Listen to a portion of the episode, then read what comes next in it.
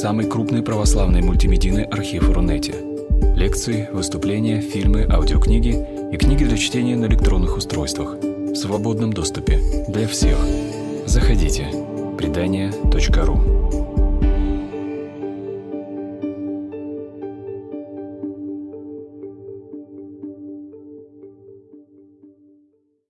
Сегодня 13 февраля, и завтра мы уже начнем праздновать вечером, в 6 часов вечера, Сретение Господне.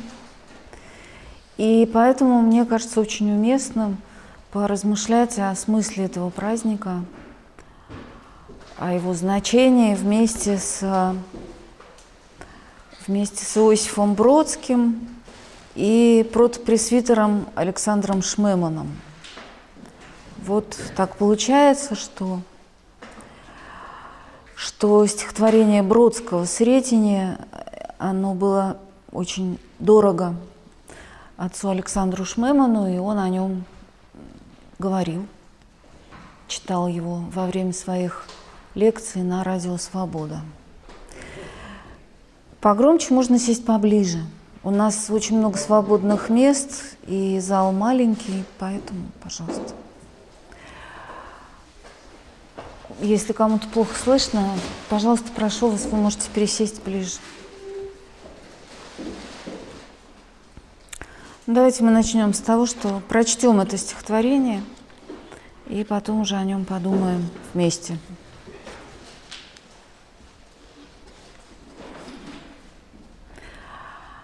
Сретение Анне Ахматовой. Когда она в церковь впервые внесла дитя, находились внутри из числа людей, находившихся там постоянно, святой Симеон и пророчица Анна. И старец воспринял младенца из рук Марии, и три человека вокруг младенца стояли, как зыбкая рама, в то утро, затеряны в сумраке храма. Тот храм обступал их, как замерший лес. От взглядов людей и от взора небес вершины скрывали, сумев распластаться в то утро, Марию, пророчицу, старца. И только на темя случайным лучом свет падал младенцу. Но он ни о чем не ведал еще и посапывал сонно, покоясь на крепких руках Симеона. А было поведано старцу сему о том, что увидит он смертную тьму не прежде, чем сына увидит Господня. Свершилось, и старец промолвил: «Сегодня, реченное некогда слово храня, ты с миром, Господь, отпускаешь меня, за тем, что глаза мои видели это дитя. Он твое продолжение и света, источник для идолов чтящих племен, и слава Израиля в нем». Симеон умолкнул, их всех тишина обступила. Лишь эхо тех слов, задевая стропила, кружилось какое-то время спустя над их головами, слегка шелестя под сводами храма, как некая птица, что в силах взлететь, но не в силах спуститься. И странно им было. Была тишина не менее странной, чем речь. Смущена, Мария молчала. Слова-то какие! И старец сказал, повернувшись к Марии: «В лежащем сейчас на раменах твоих падение одних, возвышение других, предмет пререканий и повод к раздорам. И тем же оружием, Мария, которым терзаема плоть его будет, твоя душа будет ранена. Рана сия даст видеть тебе, что сокрыто глубоко в сердцах человеков, как некое око». Он кончил и двинулся к выходу. Вслед Мария, сутулясь, и тяжестью лет согбенная Анна безмолвно глядели. Он шел, уменьшаясь в значении и в теле для двух этих женщин под сенью колонн. Почти подгоняем их взглядами, он шагал по застывшему храму пустому, к белевшему смутно дверному проему, и поступь была стариковски тверда. Лишь голос пророчицы сзади, когда раздался, он шаг придержал свой немного. Но там не его окликали, а Бога пророчица славить уже начала. И дверь приближалась. Одежд и чела уж ветер коснулся, и в уши упрямо врывался шум жизни за стенами храма. Он шел умирать, и не в уличный гул он, дверь отворивши руками, шагнул, но в глухонемые владения смерти. Он шел по пространству, лишенному тверди, он слышал, что время утратило звук, и образ младенца с сиянием вокруг пушистого темени, смертной тропою, душа Симеона несла пред собою, как некий светильник, в ту черную тьму, в которой дотоле еще никому дорогу себе озарять не случалось. Светильник светил, и тропа расширялась. Это стихотворение было написано в марте 1972 года, за несколько месяцев до того, как Бродский навсегда уехал из Советского Союза, из России. И эти стихи посвящены Анне Ахматовой.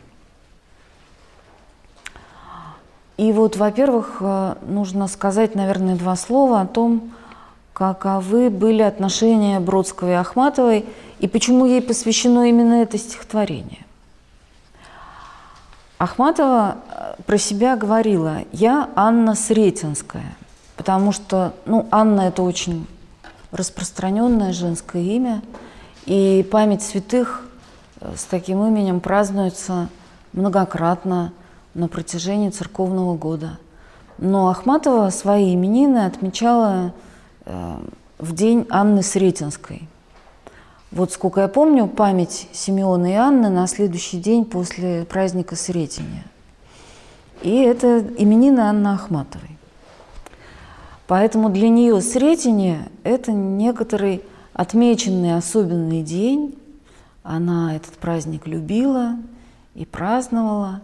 И вот Бродский через много уже лет после смерти Ахматовой, она умерла 5 марта 1966 года, да? Он через много лет после ее смерти посвящает ей это стихотворение. То есть это стихотворение – это некоторая встреча в пространстве памяти, благодарной, с человеком, которому Бродский был очень многим обязан. Он однажды сказал, что Ахматова не учила их писать стихи. Она не занималась этим, а кроме того, это и в принципе невозможно. Для меня тоже всегда большая загадка, что делают люди в литературном институте. Как можно вообще научить человека стихи писать? Быть хорошим читателем, это можно научить, но этому учатся на филологическом. А как научить человека быть хорошим писателем? Как-то это очень сложно, да? Так вот, Ахматова, она даже не пыталась учить вот этих мальчиков, 4 молодых ленинградских поэтов, которые ее окружали, писать стихи. Но Бродский говорит, что вот научиться жить у нее было можно, потому что она была человеком неимоверной значительности внутренней. Бродский говорит, что когда впервые он встретил Ахматову, он, во-первых, даже не очень понимал, кто это и каково значение ее. И несколько встреч прошли, не то чтобы впустую, но без какого-то осознания того, что происходит. Да? И он говорит, что однажды я ехала от нее в электричке в Комарово, и вдруг с моих глаз как будто спала какая-то пелена, как будто какая-то завеса обрушилась.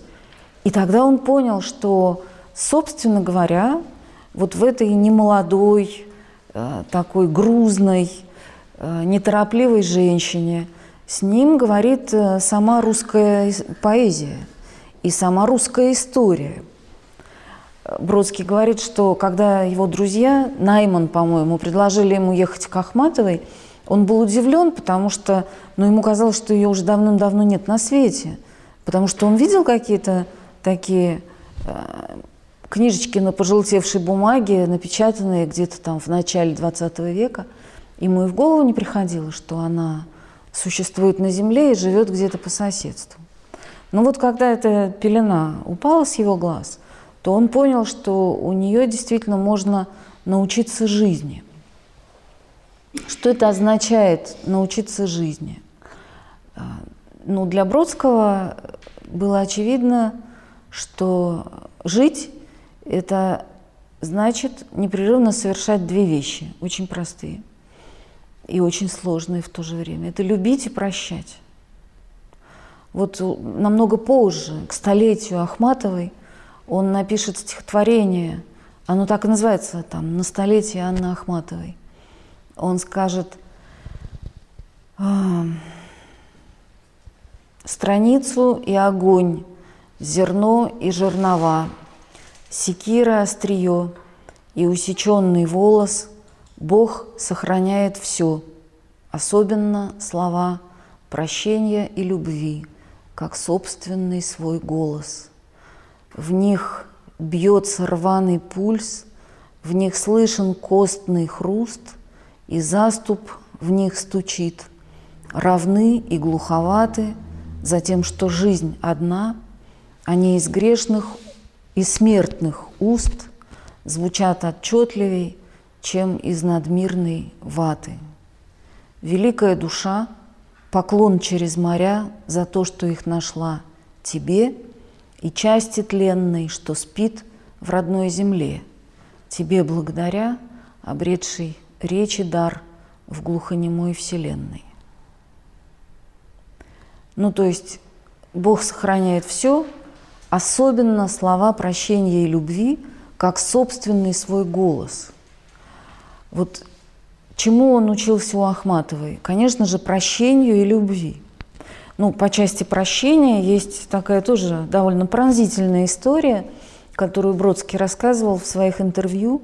Он говорил, что когда Анна Андреевна Ахматова жила в Комарово, а она там жевала очень подолгу, ну, иногда и зимой там надолго задерживалась, потому что все-таки в квартире Пуниных ей не всегда было удобно и хорошо, и она любила свою эту комаровскую дачку, будку, как она ее называла. Так вот, живя в Комарово, Ахматова на улице встречала просто очень многих людей, которые во времена постановления 1946 года и раньше, когда у Ахматовой сидели муж и сын, не здоровались с ней, не разговаривали, переходили на другую сторону улицы, а некоторые даже там клеймили ее на каких-нибудь писательских собраниях. И она об этом прекрасно знала.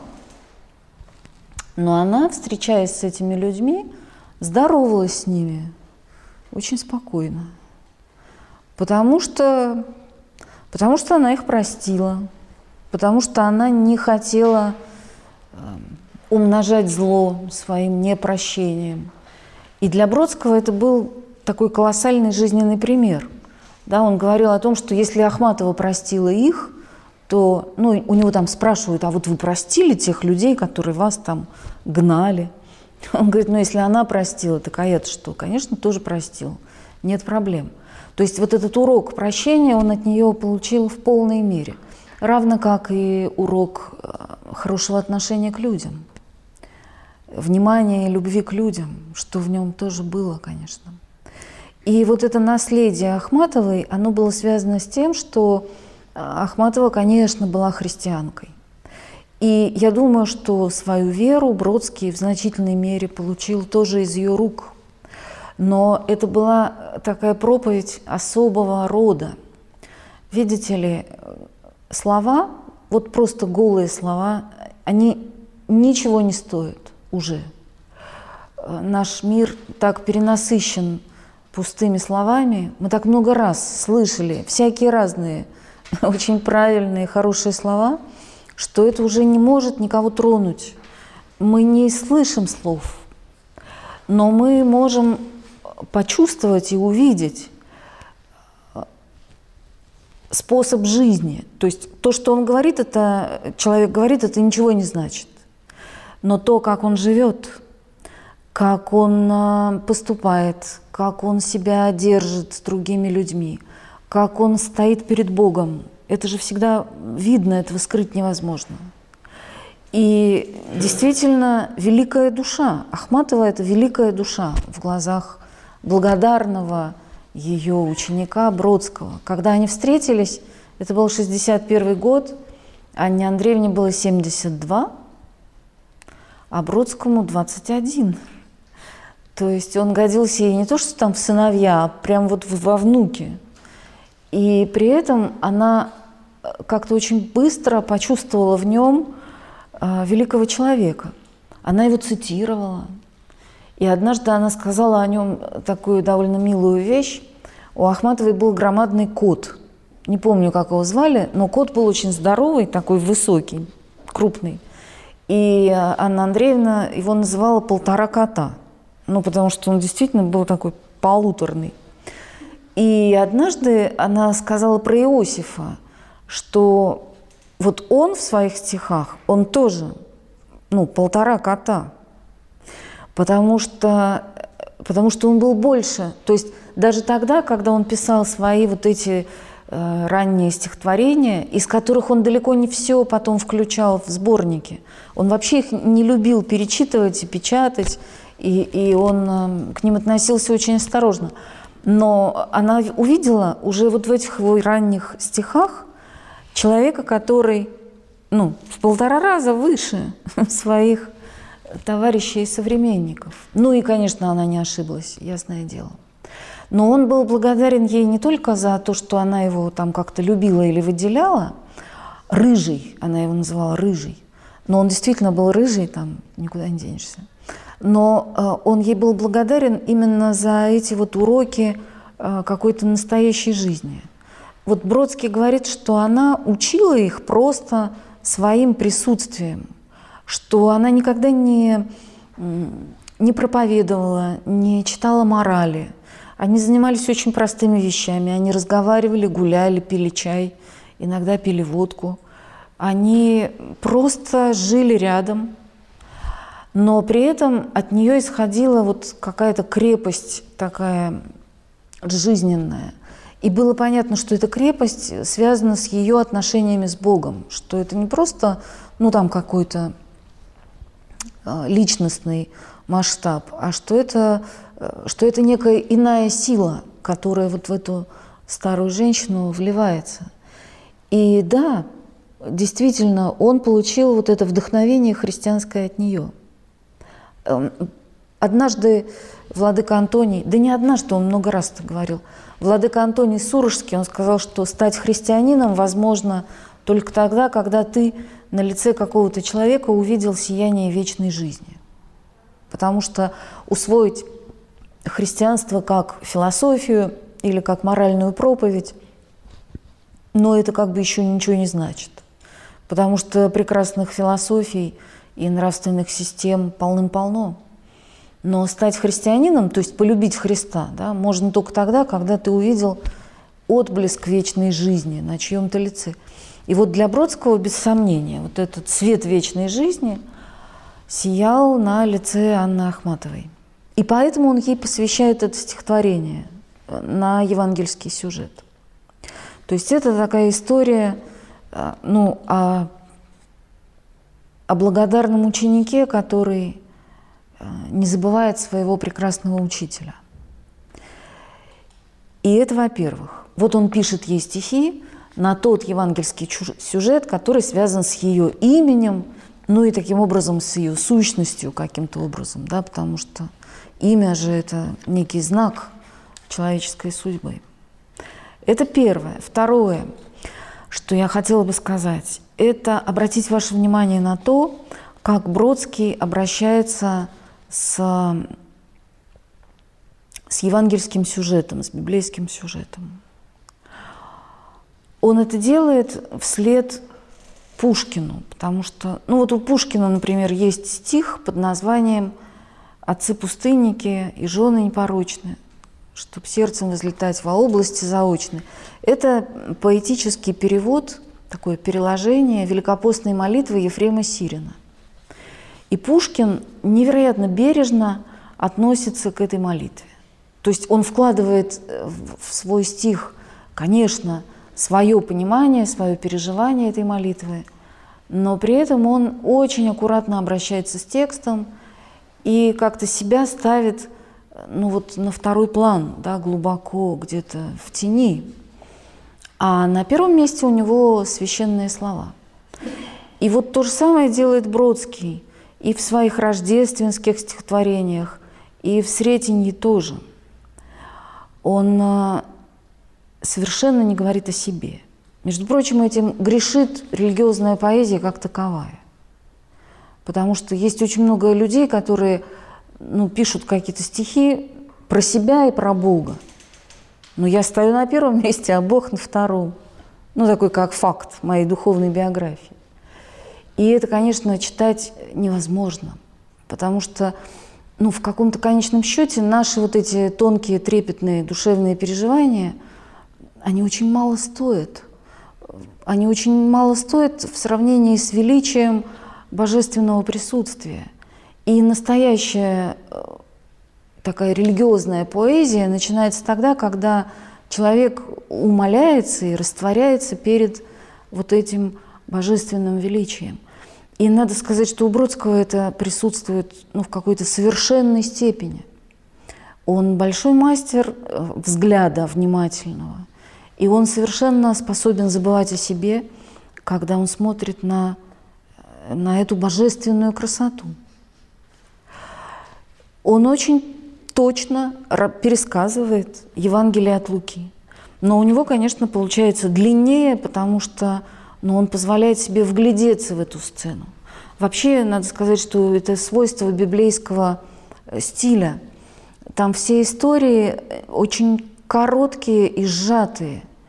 И Библия практически никогда не изображает, не называет какие-то человеческие чувства, в надежде на то, что читатель будет достаточно внимателен и достаточно собран для того, чтобы войти в саму историю, ну, вглядеться в нее, и тогда увидеть и какие-то подробности, там, не знаю, пейзажи интерьера, и выражение лиц, и услышать, что было в сердце у тех людей, о которых Библия рассказывает.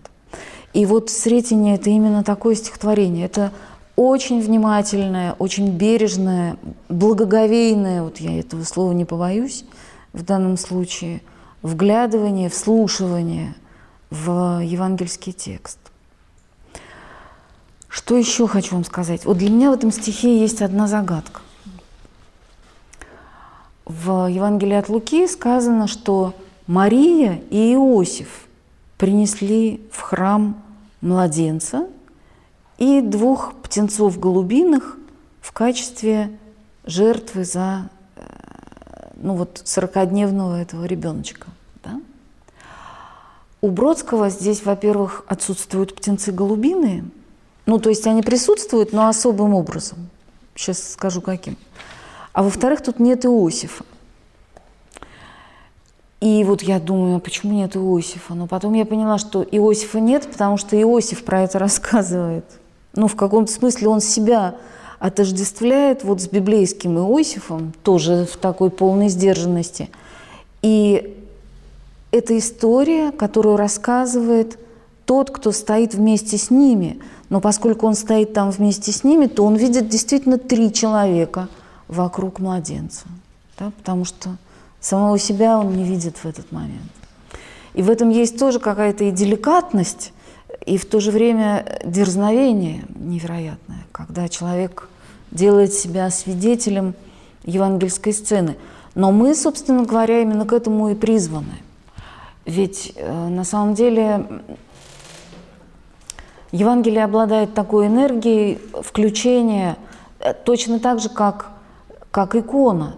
Но вот известно, что в иконе и русской, и византийской есть вот эта самая обратная перспектива, которая как бы включает в себя, ну, вбирает в пространство иконы зрителя, делает это пространство трехмерным, потому что тот, кто смотрит, он является участником сцены, да, благодаря вот этим особенностям иконного пространства, передачи пространства в иконописи.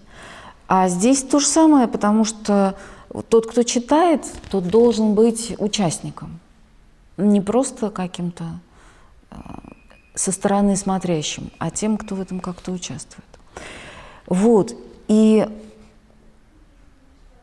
главное событие, которое происходит в этом стихотворении, и главное событие праздника – это встреча.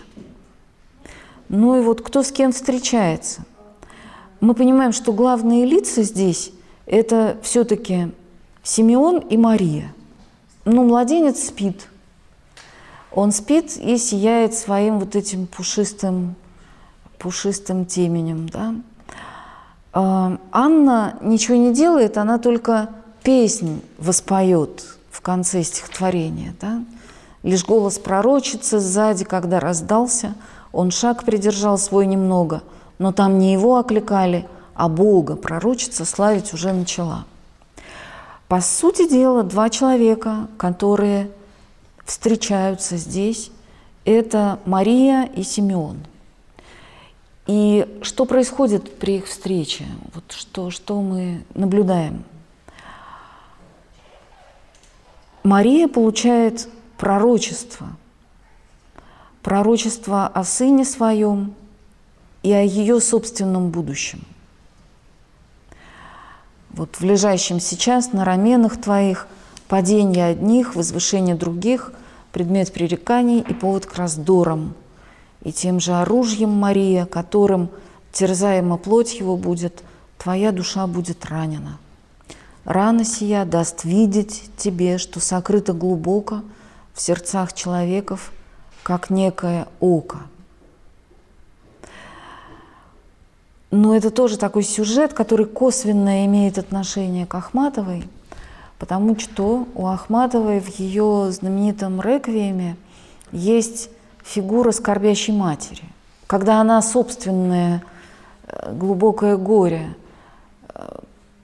вызванное арестом, там, заключением сына, осознает и проговаривает через скорбь Божьей Матери. Да? И здесь вот эта история будущего страдания Марии, вот этой самой пронзенной ее души, она тоже упоминается. Ну, понятно, что это так в Евангелии от Луки, но все-таки это некоторое, ну, напоминание еще и об Ахматовой, о ее судьбе, о том, как ее события жизни отразились в стихах. Вот. Таким образом, Симеон для Марии выступает как голос Божий. Он пророчествует, да? То есть он ей сообщает волю Божью о ней и о ее сыне. Он рассказывает ей о том, что будет. И получается, что встреча с человеком обнаруживает в себе вот эту вторую глубину, второе значение, да, и становится встречей с Богом. Но не только это здесь происходит, а еще и встреча Симеона с младенцем Христом, которого на руках принесла Мария. И вот это уже история, ну, какая-то совершенно прекрасная, потому что речь идет о встрече человека с Богом. Вы помните, конечно же, историю Симеона Богоприимца, и знаете, что он был один из 70 переводчиков, которые работали над переводом книг еврейского священного писания на греческий язык. Это было за, ну, там, 200 лет с небольшим до Рождества Христова, и Симеон был в числе вот этих 70 толковников, 70 переводчиков. Ему досталось переводить книгу пророка Исаии. И когда он дошел вот до этих слов про то, что дева во чреве приимет и родит сына, и нарекут ему имя Эммануил, он усомнился. Он подумал, что такого не бывает, что не может дева родить сына. И тогда, как говорит предание, Господь сказал ему, что за то, что ты усомнился, тебе в наказание будет дарована неимоверно долгая жизнь. Ну или не в наказание, а в поучение, скажем так. Да? Вот, и ты будешь жить до тех пор, пока не появится вот тот самый младенец, о котором ты переводил в книжке. И он живет, ну, больше, чем 200 лет. И это такой удивительный герой, потому что, конечно, мало кто, ну, никто из нас, никто не будет жить 200 лет. И однако же, когда наша жизнь длится долго, то она становится все более и более, ну, если угодно, такой ветхой и прозрачной. Потому что те, с кем мы ходили в школу или там учились в институте, они уже уходят. Ну, самое большое испытание вот этого возраста от 90 до 100, как говорят люди, которые его достигли, это одиночество, потому что ты лишаешься своих родственников, друзей детства. Вот ты живешь, живешь, живешь, конца этому никакого нет. И жизнь превращается в такое сплошное освобождение, опустошение. Но вместе с тем Бродский, которому 32 года в то время, когда он это пишет, да, он говорит, 31 даже, он говорит о том, как созревает душа, как за счет того, что мы проходим путь потерь с возрастом, оказывается все более и более желанным вот тот самый переход, который обещает встречу. И встречу со всеми, кого мы потеряли, без сомнения, но прежде всего встречу с Богом. И вот история Симеона – это встреча с, если угодно, полнотой его собственной судьбы. Потому что исполнилось все, ради чего он прожил такую долгую жизнь. Когда он берет спящего младенца на крепкие свои старческие руки, вообще Бродский несколько раз подчеркивает его крепость. «И поступь была стариковски тверда», да, говорит Бродский. Вот. Он говорит о том, что Симеон – это человек утвержденный.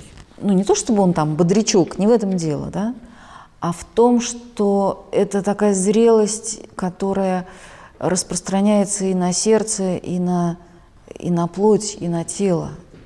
Вот он не выживший из ума такой какой-то уже полуприсутствующий старец, а это человек, который, ну, как бы стоит на страже, он каждый день ждет, не сегодня ли состоится та самая встреча.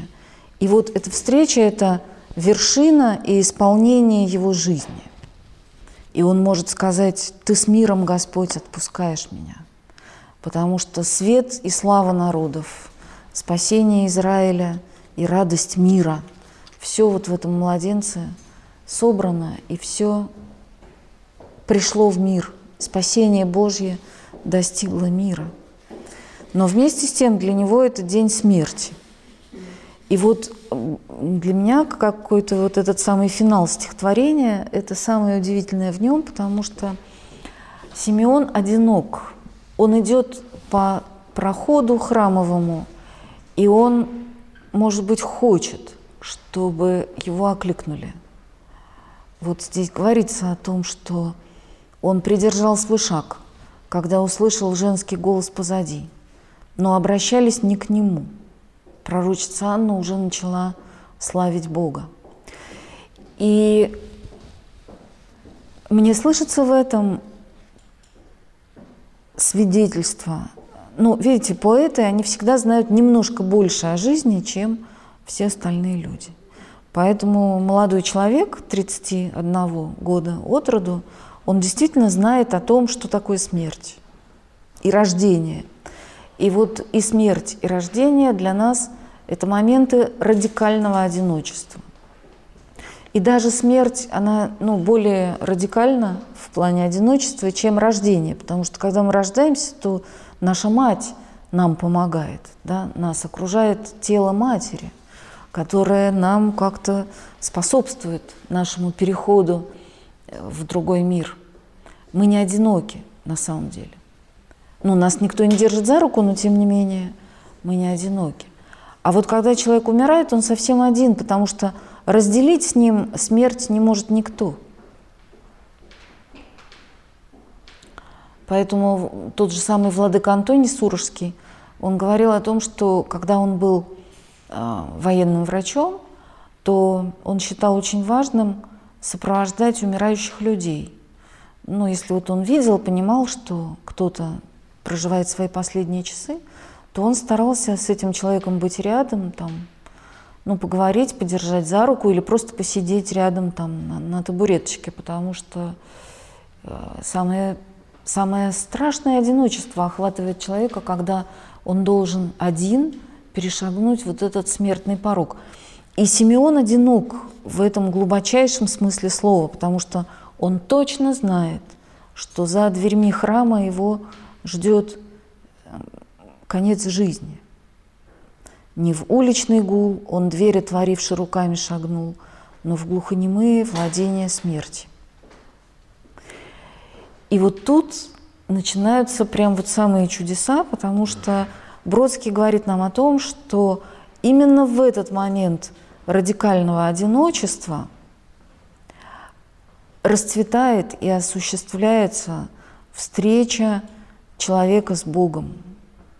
И образ младенца с сиянием вокруг пушистого темени, смертной тропою душа Симеона несла пред собою, как некий светильник в ту черную тьму, в которой дотоле еще никому дорогу себе озарять не случалось. Светильник светил, и тропа расширялась. Он не слышал никакой проповеди. Ему никто не дал никаких доказательств новой веры, но он просто видел и держал в своих крепких старческих руках вот этого 40-дневного младенца. И этого было ему достаточно для того, чтобы свет зажегся, воссиял, да, в пространстве его души. И это удивительно, потому что Бродский сумел сказать нам об истинном и каком-то последнем значении праздника Сретения. Вот когда люди говорят про Сретение, календарное, про 15 февраля, то обычно говорят, это такой праздник народный, погодоуказательный, когда зима с весной встречаются. И бывают там последние сретенские морозы, а после этого действительно уже солнце поворачивает на весну, и вот приближаются вешние дни. Это очень мило, но этого недостаточно. Другие люди очень серьезные, они говорят, что произошла встреча Ветхого и Нового Завета. Вот Симеон – это такой символ ветхозаветной мудрости, да, переводчик, хранитель ветхозаветного откровения. И вот теперь он в свои руки берет Иисуса Христа, и вот соединились Ветхий и Новый Завет. Но это тоже очень-очень красиво и замечательно, но тоже этого маловато в каком-то смысле. Потому что самое-то главное заключается именно в том, что через Боговоплощение, через приход в мир вот этого младенца произошла полнота встречи человека с Богом. И все, что раньше звучало как слова, великие слова, конечно, наполненные смыслом и радостью, и значением, это стало теперь живым присутствием. Вот как Иисус учит своих учеников. не так много он им что-то рассказывает, а гораздо больше он с ними просто живет, преломляет хлеб, идет по дорогам. Он остается рядом с ними в течение 3 лет, и это и есть самое важное, что он делает, потому что происходит научение не через интеллект, а через всю полноту жизненных способностей. И через ум, и через сердце, и через жизненную силу, да, которая от него просто распространяется.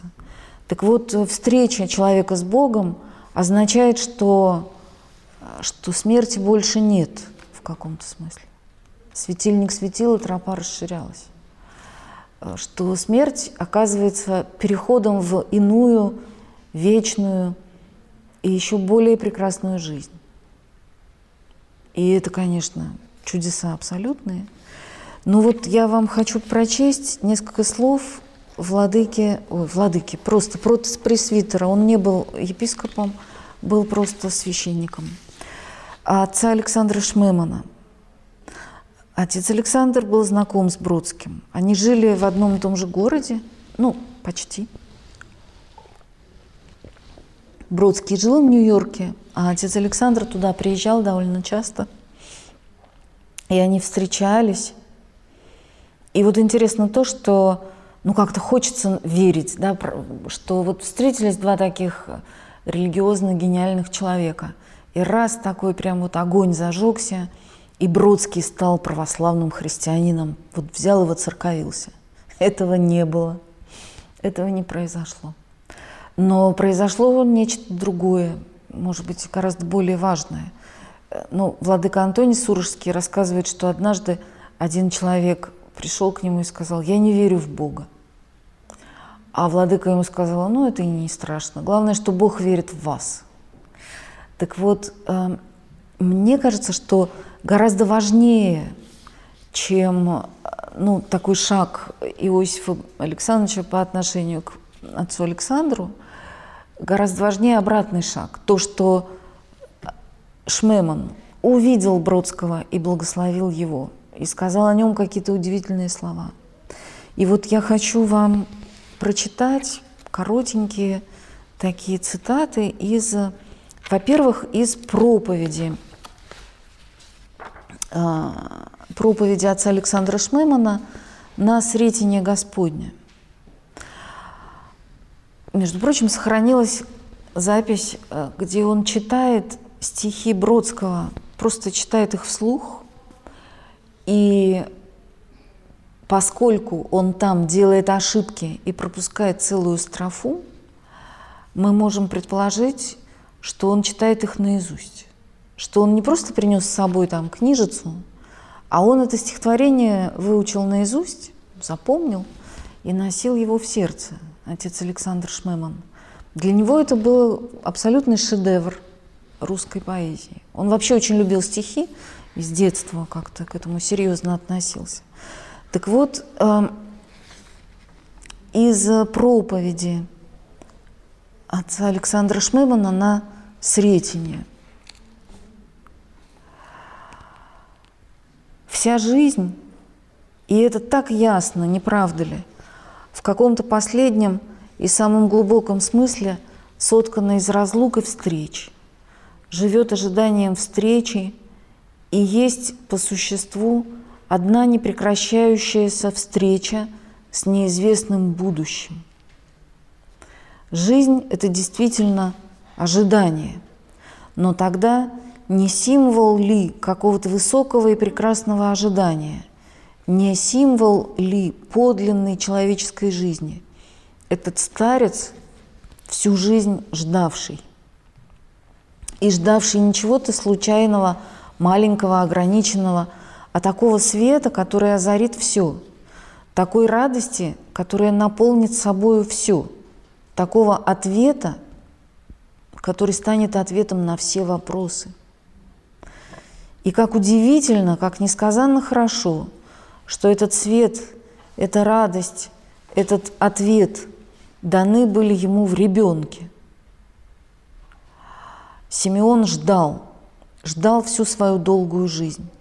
И не значит ли это, что в своем всеуглубляющемся ожидании он духовно созерцал, предвосхищал эту встречу, так что вся его жизнь стала, наконец, сплошным накануне.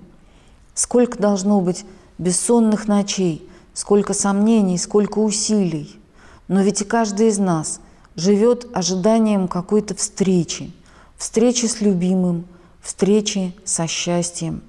Встречи когда-нибудь, где-то там, на туманном еще горизонте жизни, со смертью. И не пора ли спросить себя, чего я жду, о чем? Все сильнее и настойчивее напоминает мне стук моего сердца и опадающие один за другим, как осенние листья, листки календаря. Вот вопрос Сретения, и вот его ответ. Человеческая жизнь предстает в нем как прекрасное созревание души, все более углубляющейся, все более освобождающейся и очищающейся от мелочного, суетного, случайного. Само старение и увядание – удел каждого из нас. Видится здесь как возрастание и устремление ввысь, к тому последнему и сладостному мигу, когда от всей души в полноте радости и благодарности говорят: «Теперь ты можешь отпустить меня, Владыка, с миром, ибо я видел свет, пронизывающий мир, видел этого ребенка, который принес в мир столько божественной любви и отдает себя мне. Нет страха, нет неизвестности, есть только мир, благодарность и любовь». Вот что несет мне, нам, всему миру ныне забытый праздник Сретения, праздник встречи души с любовью, встречи с тем, кто дал мне саму жизнь, как возможность ждать и этим радостным ожиданием претворять, преображать ее. Если честно, я не знаю, в каком году была сказана эта проповедь, и читал ли уже в этот момент и хранил ли уже в своей памяти отец Александр Сретение Бродского или нет. Но это не важно в каком-то смысле, потому что важна вот эта созвучность, это соответствие переживаний великого русского богослова и великого русского поэта. Вот жизнь может предстать как созревание души. И это, ну, какая-то замечательная вещь, потому что мне кажется, что наш мир нынешний, ну, то есть не то, что кажется, а про это уже там все говорят, и всем это понятно.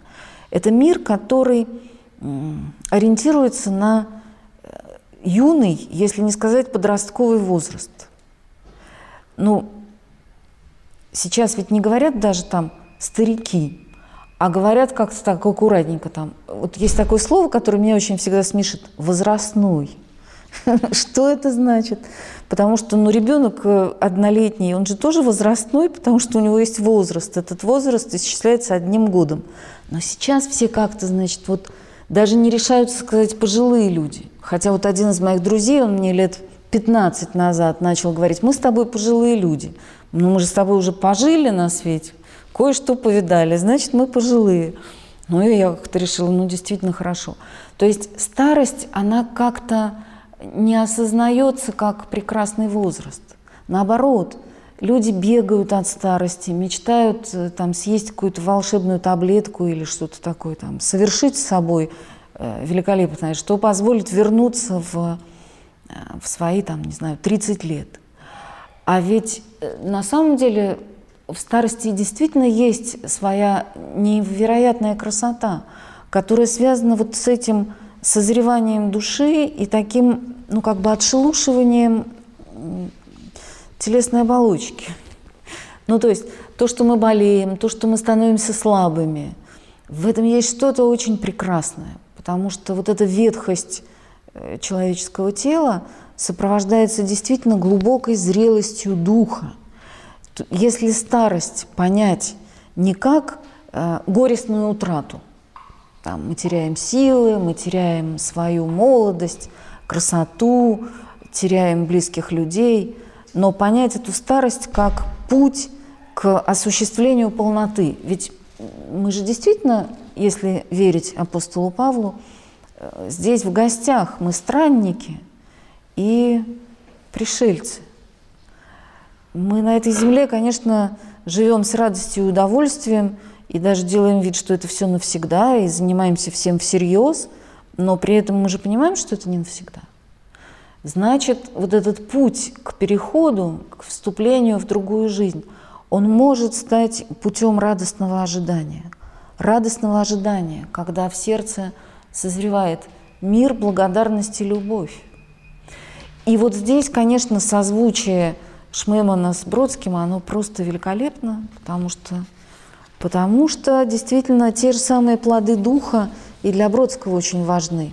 Вот его стишок, написанный на 40-летие собственное, заканчивается словами: «И пока мне рот не забили глиной, из него раздаваться будет лишь благодарность». Благодарность – такое ключевое слово для философии жизненной Иосифа Бродского. И Шмеман свою последнюю проповедь, которую он говорил уже глубоко больной раком и знающий, что ему осталось недолго, за несколько недель до смерти, он эту проповедь начинает такими словами. Он говорит: «Всякий, кто способен к благодарности, достоин спасения и вечной радости». И это такие слова, которые, ну, мне кажется, можно просто повторять как заклинание, да? Всякий, кто способен к благодарности, достоин спасения и вечной радости. Нам иногда кажется, что нужно совершить массу каких-то, ну, таких судорожных телодвижений, да, заслужить какое-то там спасение. Нет, вот можно просто открыться духу благодарности. И вот я хочу еще процитировать отца Александра Шмемана, который говорит о Бродском. Между прочим, однажды он читал цикл лекций о заповедях блаженства, и заповедь «Блаженны изгнанные правды ради» он иллюстрировал примером Иосифа Александровича Бродского, которого судили на суде за тунеядство, а он держался с таким тихим достоинством и, в общем, не очень понимал, что там происходит. Так вот, Шмеман однажды был на вечере, где Бродский читал свои стихи. Я вам не буду все подряд читать, но я немножечко прочту. Каждое стихотворение как победа. Когда падает голос и наступает тишина, это не чтение кончено. Это не стихотворение подано нам в своей законченности, а сделано некое высокое, чистое и светлое дело. Совершен некий подвиг за всех тех слепых и глухих, кто не понимает, не знает, не видит, какая и за что на последней глубине ведется в этом мире борьба. То есть получается, что поэт – это человек, который делает дела. Это не как птичка, которая щебечет, а он действительно как будто, ну, такие камни вкладывает, не знаю, в здание нашего спасения. Он совершает подвиг за всех слепых и глухих, которые не понимают, не знают, что происходит в мире. И вот это, конечно, аллюзия к Александру Блоку, которого Шмеман внимательно читал. У Блока в статье, ну, в речи, сначала он сказал это как речь, потом записал как статью, в речи о Пушкине есть слова о том, что слова поэта – суть уже дела его. То есть все, что говорит поэт, он говорит, во-первых, не потому, что у него это такое эмоциональное настроение, а он совершает дело созидания духовного роста своего народа. То есть все, что они говорят, вот эти все Бродские, Мандельштамы, Пушкины и прочие остальные прекрасные люди, они говорят за нас и для нас, для того, чтобы у нас был язык, на котором мы можем говорить о предельных ценностях. И дальше отец Александр Шмеман продолжает. Религиозная поэзия, Он эти слова берет в кавычки. Слушая Бродского, еще раз узнаешь, что словосочетание это в сущности жалкая тавтология. Вот это очень важно, потому что иногда, ну знаете, я читаю какие-нибудь книжки, которые там православные люди пишут о литературе. И мне как-то становится очень грустно, потому что они то и дело поучают Бродского, Пушкина, там, Бунина, кого угодно, что вот здесь он недопонял, а тут он не проник, а здесь он еще что-то. И мне хочется сказать, что люди, что вы такое делаете? Ну кто мы такие? Вообще кто мы? Эти люди произнесли слова, которые будут звучать до тех пор, пока существует русский язык. Вот пока есть русский язык, будут читать Пушкина, Бродского, Бунина и всех остальных.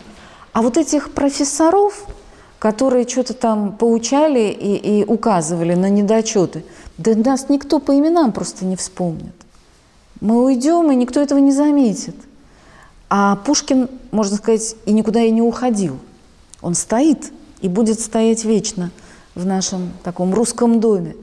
Так вот, когда говорят о религиозной поэзии, как о рифмованных каких-то религиозных переживаниях, там, свечечек, каких-то, не знаю, куличиков и батюшек, то это, конечно, это ни о чем. Но это просто не то. Шмеман утверждает, а он великий был богослов, он утверждает, что всякая поэзия религиозна. То есть он считает, что словосочетание «религиозная поэзия» — это тавтология. Потому что если это настоящая поэзия, то она всегда о Боге. Что такое религия? Вот как мы можем понять вот этот термин «религиозный»? Это тоже, между прочим, входит в богословие встречи. Религия — латинское слово, которое означает «восстанавливать связь». «Религары», то есть «заново связывать». Религия — это восстановление связи между Богом и человеком. Но где, как не в поэзии, и восстанавливается вот эта связь, задается истинный масштаб человеческому восприятию мира. Ну и вот дальше Шмеман продолжает. «Не знаю, что знает, что читал о религии Бродский, во что и как он верит». Один древнерусский проповедник в своем похвальном слове князю Владимиру Святому спрашивал: «Откуда повеяло на тебя благоухание Святого Духа?» Но он знал, как знаем и мы, что на этот вопрос не бывает точного ответа. Нам сказано: «Дух дышит, где хочет, и не знаешь, откуда приходит и куда уходит. Однако нет в жизни большей радости, чем благоухание это явственно ощутить». То есть, по существу говоря, отец Александр Шмеман утверждает, что стихи Бродского боговдохновенны, что в них есть вот то самое дыхание Святого Духа, которое вдохновляло и великих святых, и великих авторов прошлого. И вот он после этого читает своим слушателям на радио «Свобода» «Сретение» Бродского и завершает свою проповедь такими словами: «Не о цене подарка, не о том, откуда он, спрашивать не принято. За подарок можно только благодарить». Какой подарок имеет в виду отец Александр Шмеман в конце проповеди? Ну, во-первых, он только что нам говорил о том, что сама русская поэзия — это дар, да, это великий подарок. И не надо спрашивать, откуда он приходит, сколько это стоит. Мы можем просто благодарно принимать вот эту самую великую русскую литературу, святую, как говорил Томас Манн. Но, во-вторых, мне кажется, здесь речь идет еще и о том подарке, который сделал нам Господь. Когда Христос рождается в мир, то Он делает грандиозный подарок всем нам. И плоды этого подарка, так получилось, старец Симеон пожал первым. Конечно, он не первый человек, который умирает за эти 40 дней. Еще, может быть, и другие люди ушли. Но Симеон знает, что Спаситель пришел. Поэтому он первый, кто вот с этим светом в сердце уходит в другую жизнь. И тогда получается, что подарок, дар – это сам Бог, само вот это дитя 40-дневное, которое мы будем праздновать послезавтра. И то же самое, не о цене подарка, не о том, откуда он, спрашивать не принято. За подарок можно только благодарить. Мы знаем, какова цена этого подарка. Цена Боговоплощения – это крест. Именно крестом и кровью своей, смертью Господь заплатит за вот эту возможность для нас встретиться с Ним и двигаться по дороге собственной жизни вот с этим светом в душе. Ну и последнее, что я хочу сказать, что вот эта категория встречи, ну, богословие встречи, мы можем понимать очень широко. Вот, собственно, об этом уже говорил Шмеман, да? Он говорит, что каждый наш день – это встреча с будущим. Всякий раз, когда мы утром открываем глаза, мы встречаемся с миром, который нам заново дается, и мы можем в нем жить. Об этом говорит еще более как-то грандиозно и прекрасно Владыка Антоний Сурожский, который говорит, что сотворение человека – это и была встреча с Богом.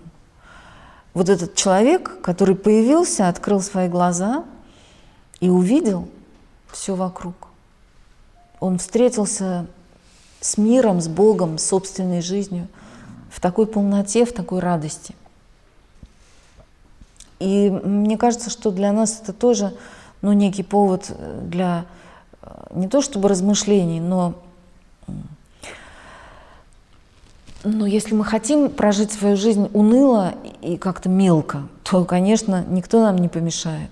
У нас для этого всегда есть возможность, потому что, ну, у нас есть правительство, там, зарплата, средства массовой информации. То есть всегда найдется масса вещей, которые предложат нам и даже будут навязывать нам вот этот мелкий горизонт, ну, каких-то недовольств, раздражений, ощущения собственных неудач и потерь. Правительство нам ничего не предложит.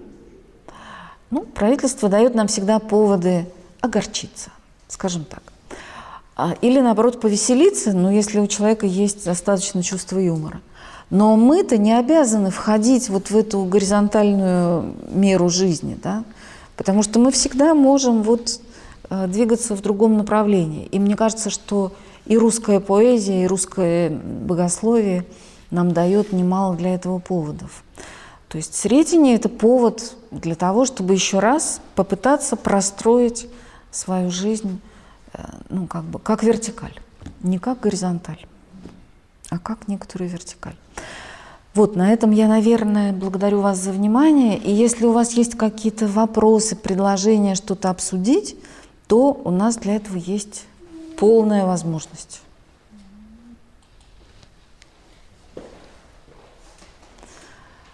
Скажите какие-нибудь хорошие слова.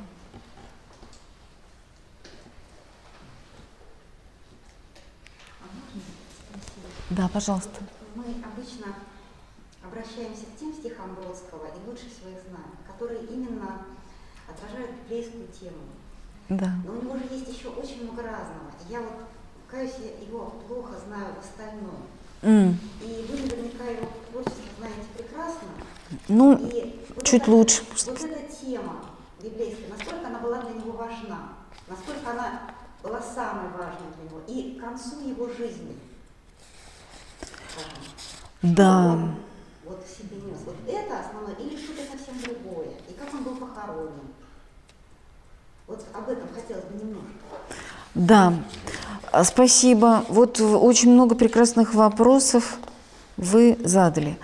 Первый из них – это какое место в творчестве Бродского занимала вот эта замечательная библейская тема. Надо сказать, что он прочитал Священное Писание, ну, примерно в те же самые времена, когда встретился с Ахматовой, чуть позже. Можно предположить, что она ему, может быть, и давала читать Евангелие и Библию. Он ознакомился с этим совсем в 62-м, если я не ошибаюсь, году, и начал писать каждый год вот рождественское стихотворение. То есть для него, может быть, самое главное – это вот Рождество, как событие такое.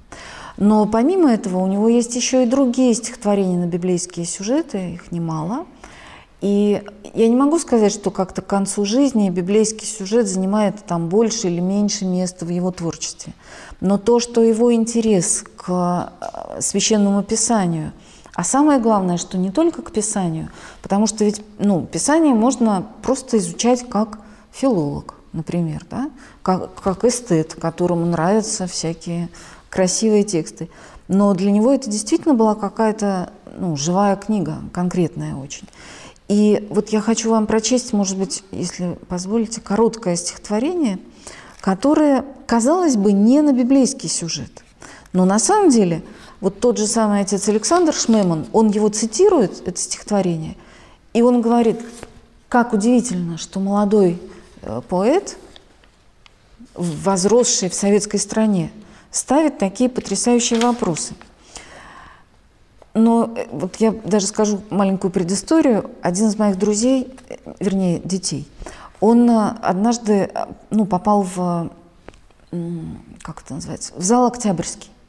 Они там репетировали концерт и очень много времени проводили в этом Октябрьском. И он мне звонит и говорит: «Мама, я не могу понять, что происходит, но ты знаешь, что было раньше на месте Октябрьского зала?» Я ему говорю: «Я знаю. А что с тобой происходит?» Он говорит: «Мне почему-то очень плохо. Вот, казалось бы, все хорошо, вокруг нормальные люди, играем какую-то хорошую музыку, а мне все время вот прям смерть как плохо. А что там было раньше?» – говорит он. И тут я ему говорю, что «а ты вот прочитай стихотворение Иосифа Бродского «Остановка в пустыне» о том, как разрушали греческую церковь». Надо сказать, что Иосиф Александрович это видел просто своими глазами. «Остановка в пустыне. Теперь так мало греков в Ленинграде, что мы сломали греческую церковь, дабы построить на свободном месте концертный зал. В такой архитектуре есть что-то безнадежное. А впрочем, концертный зал на 1000 с лишним мест не так уж безнадежен. Это храм, и храм искусства. Кто же виноват, что мастерство вокальное дает сбор больший, чем знамена веры? Жаль только, что теперь издалека мы будем видеть не нормальный купол, а безобразно плоскую черту. Но что до безобразия пропорций, то человек зависит не от них, а чаще от пропорций безобразия. Прекрасно помню, как ее ломали. Была весна, и я как раз тогда ходил в одно татарское семейство, неподалеку жившее. Смотрел в окно и видел греческую церковь. Все началось с татарских разговоров, а после в разговор вмешались звуки, сливавшиеся с речью поначалу, но вскоре заглушившие ее. В церковный всадик въехал экскаватор с подвешенной к стреле чугунной гирей, и стены стали тихо поддаваться. Смешно не поддаваться, если ты стена, а пред тобою разрушитель. К тому же экскаватор мог считать ее предметом неодушевленным и до известной степени подобным себе, а в неодушевленном мире не принято давать друг другу сдачи. Потом туда согнали самосвалы, бульдозеры, и как-то в поздний час сидел я на развалинах апсиды. В провалах алтаря зияла ночь, и я сквозь эти дыры в алтаре смотрел на убегавшие трамваи, на вереницу тусклых фонарей. И то, чего вообще не встретишь в церкви, теперь я видел через призму церкви. Когда-нибудь, когда не станет нас, точнее, после нас, когда на нашем месте возникнет тоже что-нибудь такое, чему любой, кто знал нас, ужаснется. Но знавших нас не будет слишком много. Вот так, по старой памяти, собаки на прежнем месте задирают лапу. Ограда снесена давным-давно, но им, должно быть, грезится ограда. Их грезы перечеркивают явь. А может быть, земля хранит тот запах. Асфальту не осилить запах псины. И что им этот безобразный дом? Для них тут садик. Говорят вам, садик. А то, что очевидно для людей, собакам совершенно безразлично. Вот это и зовут собачья верность. И если довелось мне говорить всерьез об эстафете поколений, то верю только в эту эстафету, вернее, в тех, кто ощущает запах.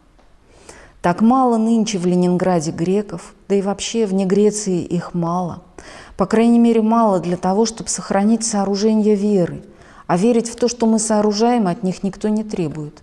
Одно должно быть дело – нацию крестить, а крест нести уже совсем другое. У них одна обязанность была – они ее исполнить не сумели. Непаханное поле заросло. Ты, сеятель, храни свою саху, а мы решим, когда нам колоситься. Они свою саху не сохранили. Сегодня ночью я смотрю в окно и думаю о том, куда зашли мы и от чего мы больше далеки, от православия или эллинизма, к чему близки мы, что там впереди, не ждет ли нас теперь другая эра, и если так, то в чем наш общий долг и что должны мы принести ей в жертву. Вот Шмеману очень нравились эти вопросы. Куда зашли мы? К чему близки мы? Что там впереди? Не ждет ли нас теперь другая эра? И если так, то в чем наш общий долг? И что должны мы принести ей в жертву? То есть, видите, человек, казалось бы, пишет, ну, такую страничку из дневника.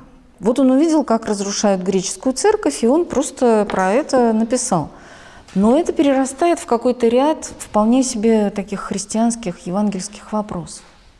Теперь по части того, где он умер и похоронен.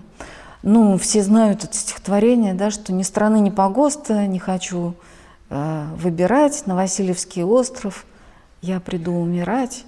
Или же там станции, да, где он говорит про то, что «Да не будет дано умереть мне вдали от тебя, там, в глубинных горах с каким-то там мальчиком споря».